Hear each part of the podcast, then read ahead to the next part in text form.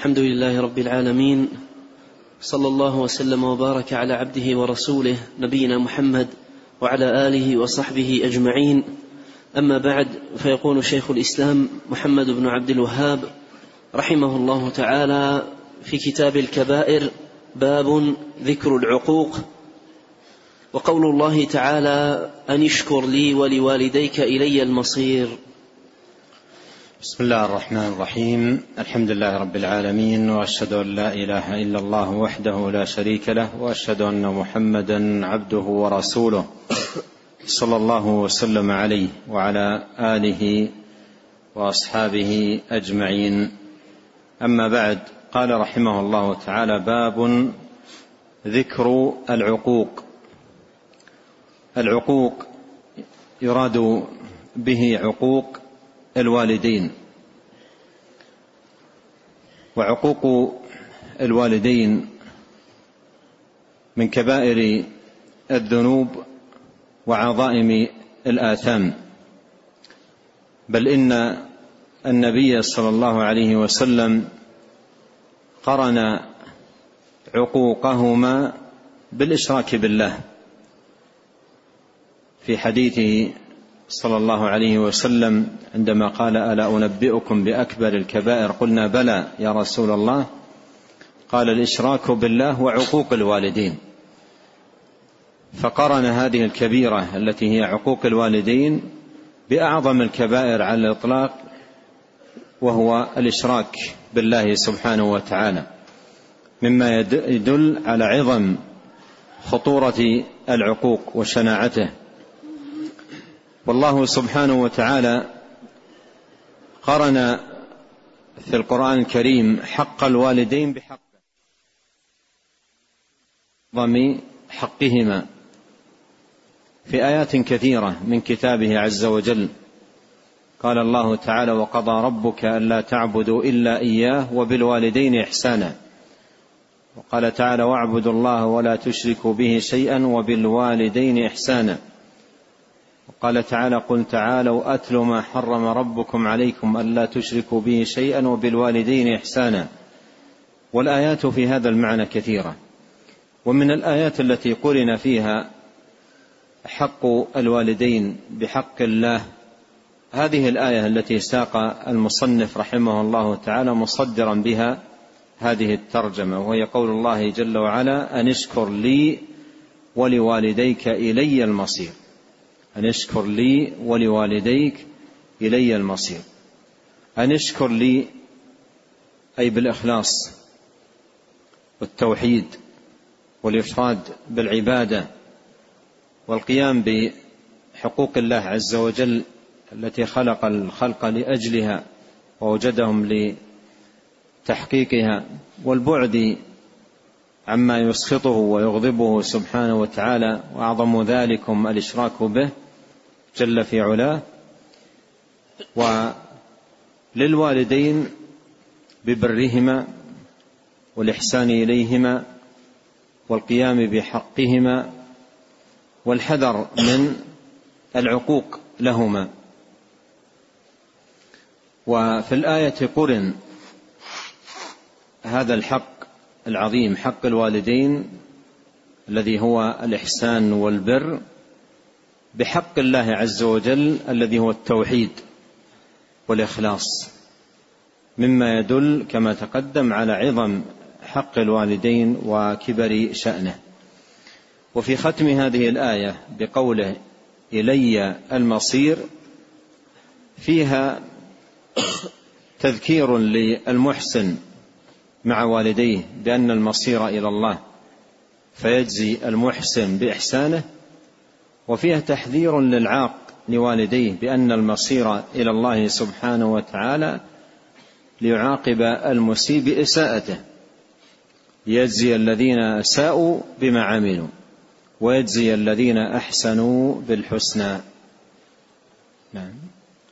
قال رحمه الله تعالى عن ابن عمرو رضي الله عنهما أقبل رجل إلى النبي صلى الله عليه وسلم فقال أبايعك على الهجرة والجهاد أبتغي الأجر من الله. فقال هل من, هل من والديك أحد حي؟ قال نعم بل كلاهما.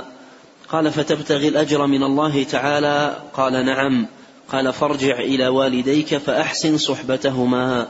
أخرجاه واللفظ لمسلم. قال عن عبد الله بن عمرو رضي الله عنهما أقبل رجل إلى النبي صلى الله عليه وسلم فقال أبايعك على الهجرة والجهاد. على الهجرة أي من بلده إلى بلد النبي صلى الله عليه وسلم والإقامة عنده والبقاء معه عليه الصلاة والسلام والجهاد أي في سبيل الله. أبتغي الأجر من الله. فهذا الرجل الذي جاء جاء لغرض المبايعة مبايعة النبي والمبايعة تعني إلزام النفس وعدم النكوص والنقض وهي ميثاق عظيم يلتزمه العبد. قال أبايعك على الهجرة والجهاد. وهما عملان صالحان عظيمان جدا. جاء يبايع النبي صلى الله عليه وسلم على القيام بهما والوفاء بهما. وقوله أبتغي الأجر من الله هذا فيه الإخلاص وصلاح النية وأنه لم يأتي هذا الإتيان لعرض من الدنيا أو لشهرة أو لرياء أو للسمعة أو لغير ذلك وإنما جاء يبتغي وجه الله سبحانه وتعالى وثوابه جل وعلا وأجره. قال أبتغي الأجر من الله. فقال هل من والديك أحد حي؟ هل من والديك أحد حي؟ الوالد أو الوالدة؟ هل منهم أحد حي؟ وهذا السؤال له أهميته في هذا الباب. الرجل يسأل عن الجهاد والنبي صلى الله عليه وسلم يسأل عن والديه. هذا يدل على أهمية هذه المسألة في الجهاد. وأن من أراد أن يجاهد قبل أن يجاهد ينظر في هذه المسألة. وإلا ما فائدة هذا السؤال؟ الرجل يقول جئت بايعك على الهجرة والجهاد أبتغي وجه الله أي مخلصا. قال هل من والديك أحد حي؟ فكون أحد الوالدين أو كلاهما حي هذا يتعلق تعلقا كبيرا بهذه المسألة لأن لهم حق في هذا الباب. حق عظيم. لا يجوز ان ان أن يضيع أو أن يهدر. قال هل من والديك أحد حي؟ قال نعم. بل كلاهما. الوالد والوالدة كلاهما موجود. قال قال نعم بل كلاهما. قال فتبتغي الأجر من الله تعالى. قال فتبتغي الأجر من الله تعالى. قال نعم. والرجل ما جاء ولا هاجر ولا ترك موطنة إلا ابتغاء الأجر من الله. قال فتبتغي الأجر من الله تعالى. قال نعم. قال فارجع إلى والديك. قال فارجع إلى والديك فأحسن صحبتهما. انظر هذا الرجل وهمته العالية العالية ورغبته العظيمة وأيضا نية الصالحة التي أبداها بقول أبتغي الأجر من الله ثم يعيده النبي صلى الله عليه وسلم إلى موطنه لمراعاة هذا الحق العظيم الذي قرنه الله سبحانه وتعالى بحقه جل في علاه. كما تقدم معنا في الآية أن اشكر لي ولوالديك إلي المصير. قال فأحسن صحبتهما. ليس مجرد رجوع ليس مجرد رجوع وقرب من مكان الوالدين بل أمر آخر إحسان في الصحبة. أحسن صحبتهما. بل كما سيأتي معنا في حديث قادم إن الوالدين لهما من الصحبة النصيب الأوفر. لهما من الصحبة النصيب الأوفر. وكل المعاني الجميلة التي تقال في الصحبة من اللطف والرفق واللين والابتسامة وحسن اللقاء إلى غير ذلك من معاني فالوالدان أحق بهما من كل الناس وأولى بهما. كما سيأتي معنا من أحق الناس بحسن صحابتي قال أمك قال ثم من؟ قال أمك قال ثم من؟ قال أمك. قال ثم من؟ قال أبوك. فالوالدان هما الأحق. ولهذا أمره عليه الصلاة والسلام بالرجوع إلى والديه والإحسان في صحبتهما. والإحسان في صحبتهما. وقوله فأحسن مثل قول الله جل وعلا في غير ما آية وبالوالدين إحسانا. وبالوالدين إحسانا.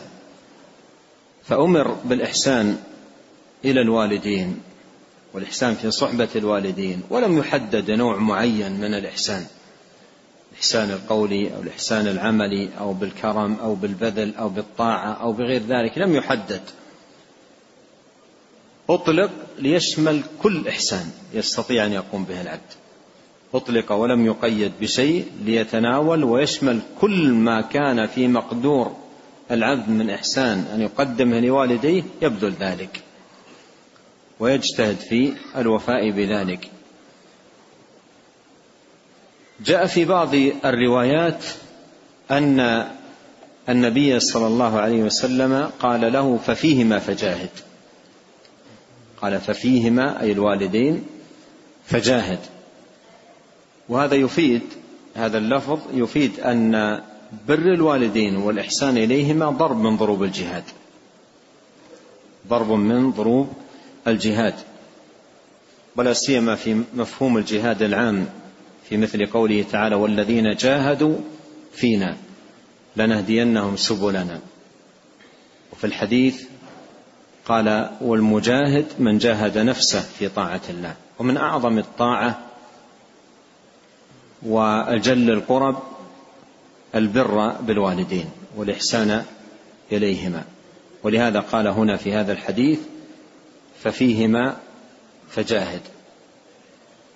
ومن فوائد هذا الحديث أهمية السؤال الرجوع إلى أهل العلم وأنه لا ينبغي للإنسان أن يركب رأسه ويذهب في ما اتجهت إليه نفسه أو رغبت فيه دون مراجعة لأهل العلم.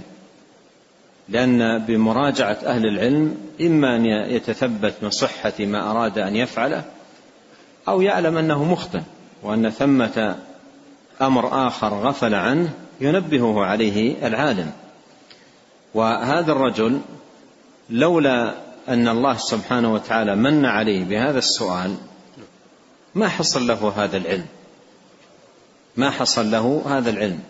لولا أن من الله عليه بالإتيان للنبي صلى الله عليه وسلم وسؤاله هذا السؤال ما حصل له هذا العلم العظيم. بل من بركة سؤاله من بركة سؤال هذا الرجل أن أصبح هذا العلم علم للأمة كلها. الذي سأل عنه في سؤاله هذا أصبح علما للأمة كلها. من أراد أن يجاهد وله والدان فله محق في ذلك. ولهذا الحديث يدل على وجوب استئذان الوالدين. وجوب الاستئذان. فإن لم يأذن آه، الوالدان كلاهما له بالجهاد لا يجوز له أن يجاهد. لأن النبي صلى الله عليه وسلم قال لهذا الرجل ارجع ارجع إليهما فأحسن صحبتهم. فما لم يأذن الوالدان لا يجوز له أن يجاهد. لا يجوز له أن يجاهد. إلا إذا كان جهاد دفع هجم العدو على البلد فكل يدافع بما استطاع ولا يتوقف الأمر على الاستئذان أو استنفر الإمام. ف وإلا فالأصل أن أن من أراد أن يجاهد الأصل أن يستأذن والديه. إن لم يأذن لا يجوز له. لا يجوز له أن يجاهد ووالداه لم يأذن له. وكم من الأشخاص يخرج في جهاد أو في أمور يظن يظن أنها جهاد. أو تسمى جهادا وليست جهادا. وبعضهم ربما خرج في أمور هي أقرب إلى الإفساد. ويترك والداه يبكيان يتألمان يتوجعان على ذهابه وخروجه. غير مبالي بمثل هذه النصوص والأصول العظيمة والقواعد الجليلة والضوابط التي جاءت بها شريعة الإسلام. ليت كثير من الشباب يعي قول النبي عليه الصلاة والسلام فارجع إلى والديك فأحسن صحبتهما. فارجع إلى والديك فأحسن صحبتهما. وفي رواية قال ففيهما فجاهد. نعم. قال رحمه الله تعالى وعن معاوية بن جاهمة رضي الله عنه أن جاهمة جاء إلى النبي صلى الله عليه وسلم فقال يا رسول الله أردت أن أغزو وقد جئت أستشيرك. فقال هل لك من أم؟ قلت نعم. فقال فالزمها فإن الجنة تحت رجليها رواه أحمد والنسائي. قال رحمه الله تعالى وعن معاوية بن جاهمة أن جاهمة رضي الله عنه جاء إلى النبي صلى الله عليه وسلم فقال يا رسول الله أردت أن أغزو وقد جئت أستشيرك وقد جئت أستشيرك وهذا مثل الأول جاء يستشير النبي عليه الصلاة والسلام ولولا توفيق الله له في هذه الاستشارة لما حصل له هذا العلم وهذا البيان في هذا الأمر الذي سمعه من النبي عليه الصلاة والسلام. قال وقد جئت أستشيرك. وهذا يستفاد منه أن الواجب استشارة أهل العلم. استشارة أهل العلم. لا يستشار كل أحد. ولا يستشار طلبة العلم وإنما يستشار الأكابر خاصة أمور العظيمة التي تتعلق بالدماء والقتال والأمن والخوف. الله جل وعلا يقول في القرآن ولو آه، وإذا إذا إذا جاءهم من أمر من أمر من الخوف.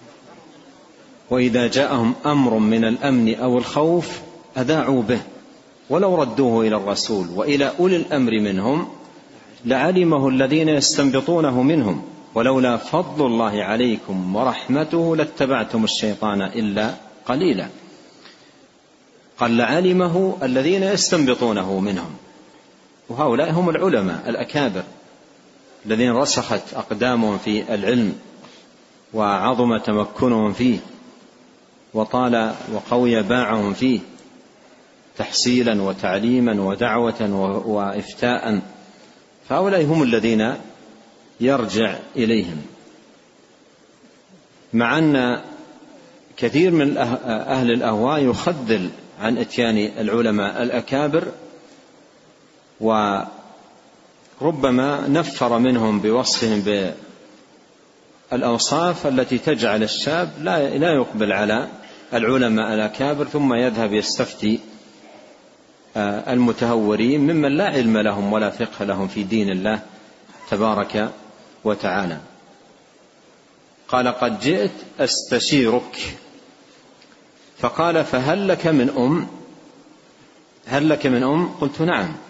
قال فالزمها فإن الجنة تحت رجليها.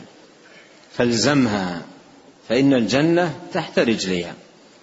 إذا كان مبتغاك الجنة والثواب والأجر مثل ما قال النبي صلى الله عليه وسلم للأول قال فتبتغي الأجر من الله.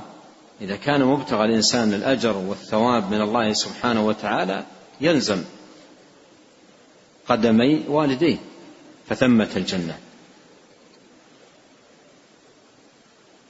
قال فالزمها فإن الجنة تحت رجليها. وهذا فيه أن بر الوالدين باب من أبواب دخول الجنة. وفيه الثواب العظيم والأجر الجزيل. كيف لا؟ وهو حق عظيم قرنه الله سبحانه وتعالى بحقه في غير ما آية من القرآن الكريم. نعم. قال رحمه الله تعالى وعن أبي هريرة رضي الله عنه أن رجلا قال يا رسول الله من أحق الناس بحسن صحبتي؟ قال أمك. قال ثم من؟ قال أمك. قال ثم من؟ قال أمك. قال ثم من؟ قال أبوك. أخرجاه. قال وعن أبي هريرة رضي الله عنه أن رجلا قال يا رسول الله من أحق الناس بحسن صحبتي. من أحق الناس بحسن صحبتي أي من أولاهم باللطف وحسن المعاملة وطيب الملاقاة والأسلوب الجميل في الحديث والمعونة والمساعدة. من أحق الناس بحسن صحبتي؟ قال أمك.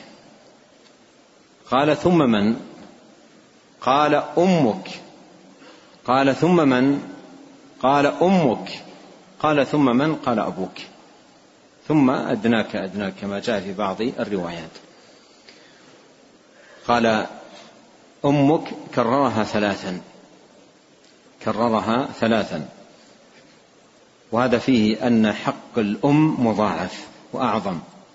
وذلك أن الإحسان الذي نال هذا الابن من جهة الأم هو أعظم ما يكون ولا يقارن بإحسان أحد من الناس. حملته أمه كرها وضعته كرها وحمله وفصاله ثلاثون شهرا. بعض العلماء يقول هذا التكرار أمك ثم أمك ثم أمك راجع إلى هذه الأمور الثلاثة. حملته أمه كرها وضعته كرها وحمله وفصاله ثلاثون شهرا. يقول ترجع إلى هذه الأمور الثلاثة الحمل وشدته والوضع وشدته والرضاعة وشدتها. هذه الأمور الثلاثة ما حصلت لك من أي أحد إلا من الأم. هذا الإحسان العظيم والجهد الجهيد والتعب العظيم لم يحصل. ثم بعد ذلك اشتركت مع الوالد في التربية. وربما نصيبها من تربيتك ورعايتك أعظم من نصيب الوالد. لكن هذه الأمور الثلاثة الحمل والوضع والرضاع. هذه كلها يعني تلحق الأم من الشدة والتعب والجهد العظيم ما لا يعلمه إلا الله سبحانه وتعالى. تسعة أشهر حملا في بطنها وما يصحب الحمل من آلام وأوجاع وتعب و وأمراض وقلة نوم إلى غير ذلك ثم يأتي بعد ذلك شدة الوضع والولادة والطلق والمعاناة التي تجدها المرأة عند الولادة ثم بعد ذلك الرضاع. عامين كاملين. هذه الأمور الثلاثة هذه الأمور الثلاثة لم تحصل من أحد. وتجد الإنسان عندما يحسن لي أحد الأشخاص بإحسان يعني لا يقارن بإحسان الوالدين. ماذا يقول؟ يقول الله فلان من الناس أسرني بإحسانه. أسرني بإحسانه. والأم ألم تأسرك بإحسانها؟ هذا الذي ذكره الله سبحانه وتعالى. يقول أسرني وتجده يتلطف معه ويكرمه ويتواصل معه. يقول أسرني بإحسانه. كان عندي أمر يعني آه، عظيم جدا ويسر الله لي هذا الشخص فساعدني في هذا الأمر أو خلصني من هذه المشكلة أسرني بإحسانه. ألم تأسرك أمك بإحسانها؟ وهل يقارن إحسان أي أحد من الناس بإحسان الأم؟ ولهذا قال من أحق الناس بحسن صحابتي أو صحبتي؟ قال أمك. قال ثم من؟ قال أمك. قال ثم من؟ قال أمك. هذا التكرار له معنى لأن الأم قدمت لك ما لم يقدمه أحد من الإحسان والرفق واللطف وبذلت من المعاناة والجهد أعطتك من صحتها بل أعطتك من غذائها. الرضاعة التي تكون من الأم هي من من من جسم الأم ومن صحة الأم ومن غذاء الأم. فقدمت الأم لولدها شيئا عظيما ولكن كثير من الأبناء إذا شب وقوي عوده تنكر الإحسان. ونسي الجميل وعامل أمه بالمعاملة الغليظة الشديدة. نسأل الله العافية والسلامة. ولا يكون حظ أمه منه مثل حظ زملائه. لا يكون حظها مثل مساو. حظها أعظم الحظوظ فلا يجعله مساويا لحظ زملائه. بل لزملائه الحظ الأحسن والأكمل من حظ أمه. مؤثرا لهم عليها وفيا معهم في في حساب حقوقها واجبه نحوها. قال أمك قال ثم من؟ قال أمك. قال ثم من؟ قال أمك. قال ثم من؟ قال أبوك. نعم. وهذا الحديث من اللطائف الجميلة. صدر به البخاري رحمه الله تعالى كتابه الأدب المفرد.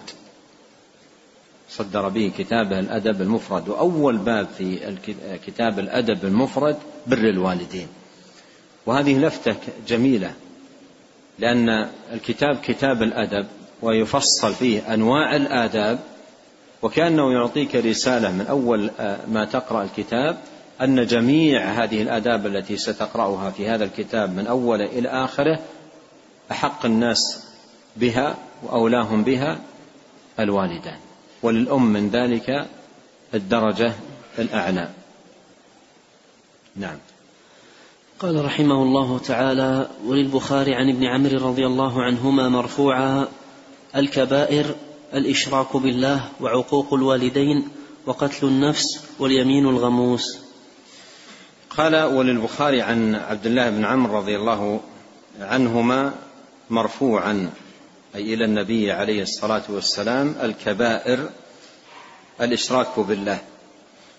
الإشراك بالله أي بتسوية غيره به في حقوقه سبحانه وتعالى. فهذه أعظم الكبائر وأظلم الظلم. كما قال الله تعالى إن الله لا يغفر أن يشرك به وهو الذنب الذي لا يغفر إن مات عليه صاحبه. كما قال الله تعالى إن الله لا يغفر أن يشرك به ويغفر ما دون ذلك لمن يشاء. وعقوق الوالدين وعقوق الوالدين. والعقوق من العق وهو القطع. عقوق الوالدين أي آه، الإساءة إليهما والتضييع لحقوقهما عقوق الوالدين. وعقوق الوالدين الذي هو ضد البر جاء قرينا في هذه الآية للإشراك بالله مما يدل على خطورة العقوق وأنه من آه، أكبر الكبائر. وأنه من أكبر الكبائر ومعدود في أكبر الكبائر مقرونا بالإشراك بالله سبحانه وتعالى. قال وقتل النفس أي التي حرم الله إلا بالحق النفس المعصومة. ولا تقتلوا النفس التي حرم الله إلا بالحق. واليمين الغموس. واليمين الغموس هي اليمين الفاجرة اليمين الكاذبة. ومر في هذه اليمين باب خاص عند المصنف رحمه الله تعالى. نعم. قال رحمه الله تعالى باب ذكر القطيعة. وقول الله تعالى وما يضل به إلا الفاسقين الذين ينقضون عهد الله من بعد ميثاقه ويقطعون ما أمر الله به أن يوصل ويفسدون في الأرض أولئك هم الخاسرون. قال باب ذكر القطيعة والمراد بالقطيعة أي قطيعة الرحم. قطيعة الرحم. والرحم هم أقارب الإنسان ومن يربطهم يربطه بهم النسب بدءا بالأبوين وما علا والأبناء والأعمام والأخوال. قال رحمه الله تعالى وما يضل به الضمير عائد إلى المثل المضروب. إن الله إن الله لا يستحي أن يضرب مثلا. قال وما يضل به إلا الفاسقين. إلا الفاسقين. ثم ذكر صفات الفاسقين والفسق هو الخروج عن الطاعة. فذكر الله سبحانه وتعالى من صفات الفاسقين الذين ينقضون عهد الله من بعد ميثاقه. الذين ينقضون عهد الله من بعد ميثاقه. ويقطعون ما أمر الله به أن يوصل ويفسدون في الأرض أولئك هم الخاسرون. وصفهم بثلاث صفات وختم ذلك ببيان خسرانهم في الدنيا والآخرة.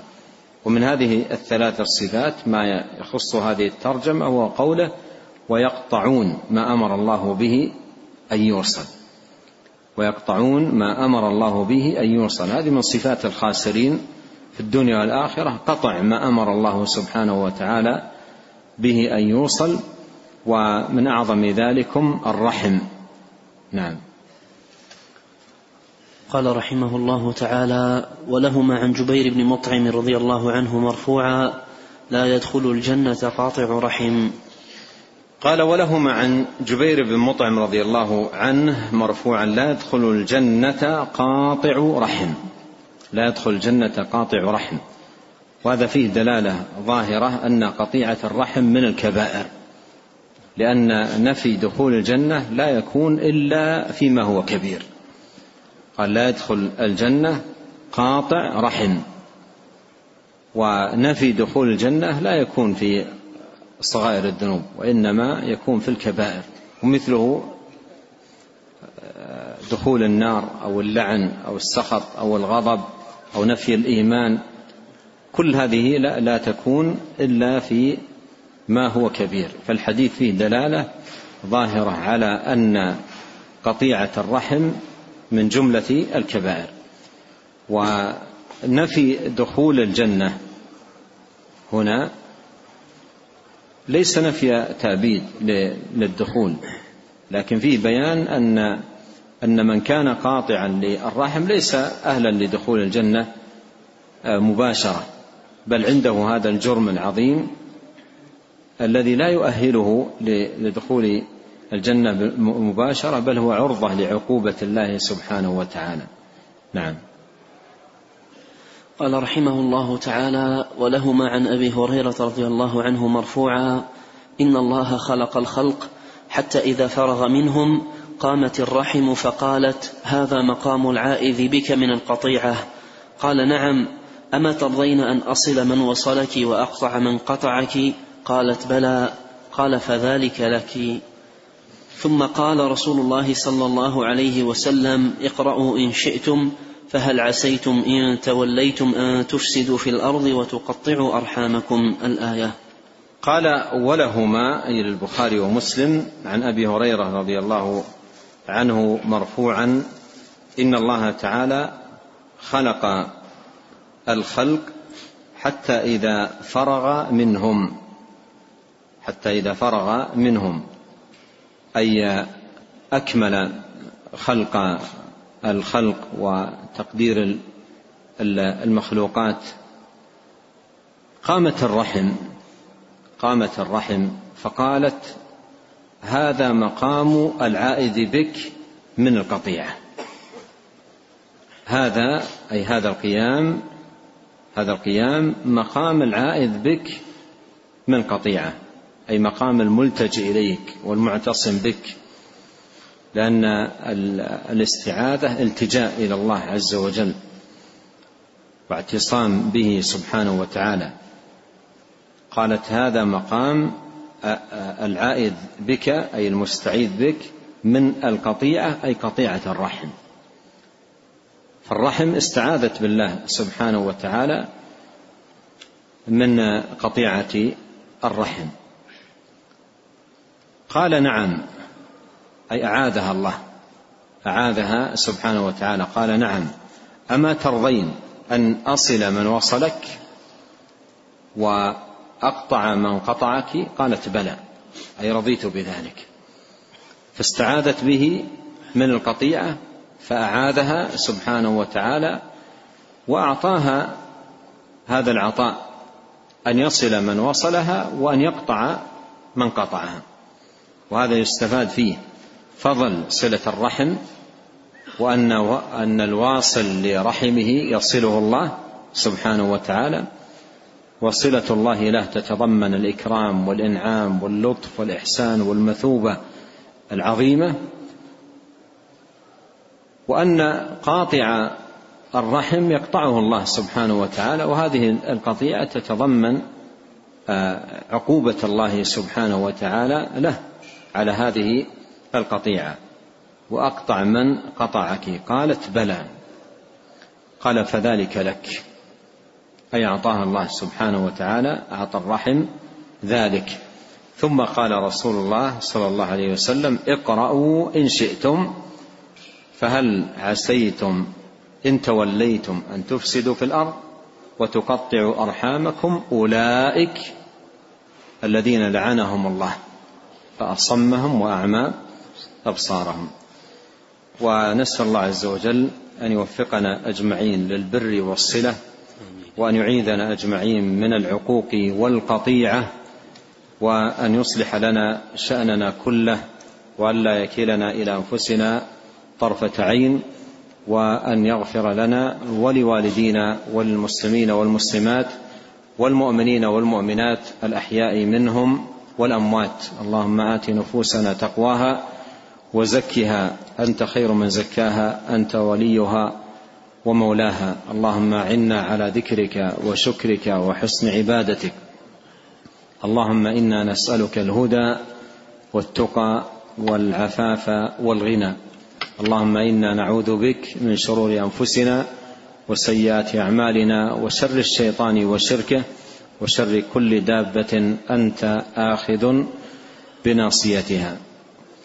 اللهم اقسم لنا من خشيتك ما يحول بيننا وبين معاصيك ومن طاعتك ما تبلغنا به جنتك ومن اليقين ما تهون به علينا مصائب الدنيا. اللهم متعنا بأسماعنا وأبصارنا وقوتنا ما أحييتنا واجعله الوارث منا واجعل ثأرنا على من ظلمنا وانصرنا على من عادانا ولا تجعل مصيبتنا في ديننا ولا تجعل الدنيا أكبر همنا ولا مبلغ علمنا ولا تسلط علينا من لا يرحمنا. سبحانك اللهم وبحمدك أشهد أن لا إله إلا أنت أستغفرك وأتوب إليك. اللهم صل وسلم على عبدك ورسولك نبينا محمد وآله وصحبه أجمعين. جزاكم الله خيرا.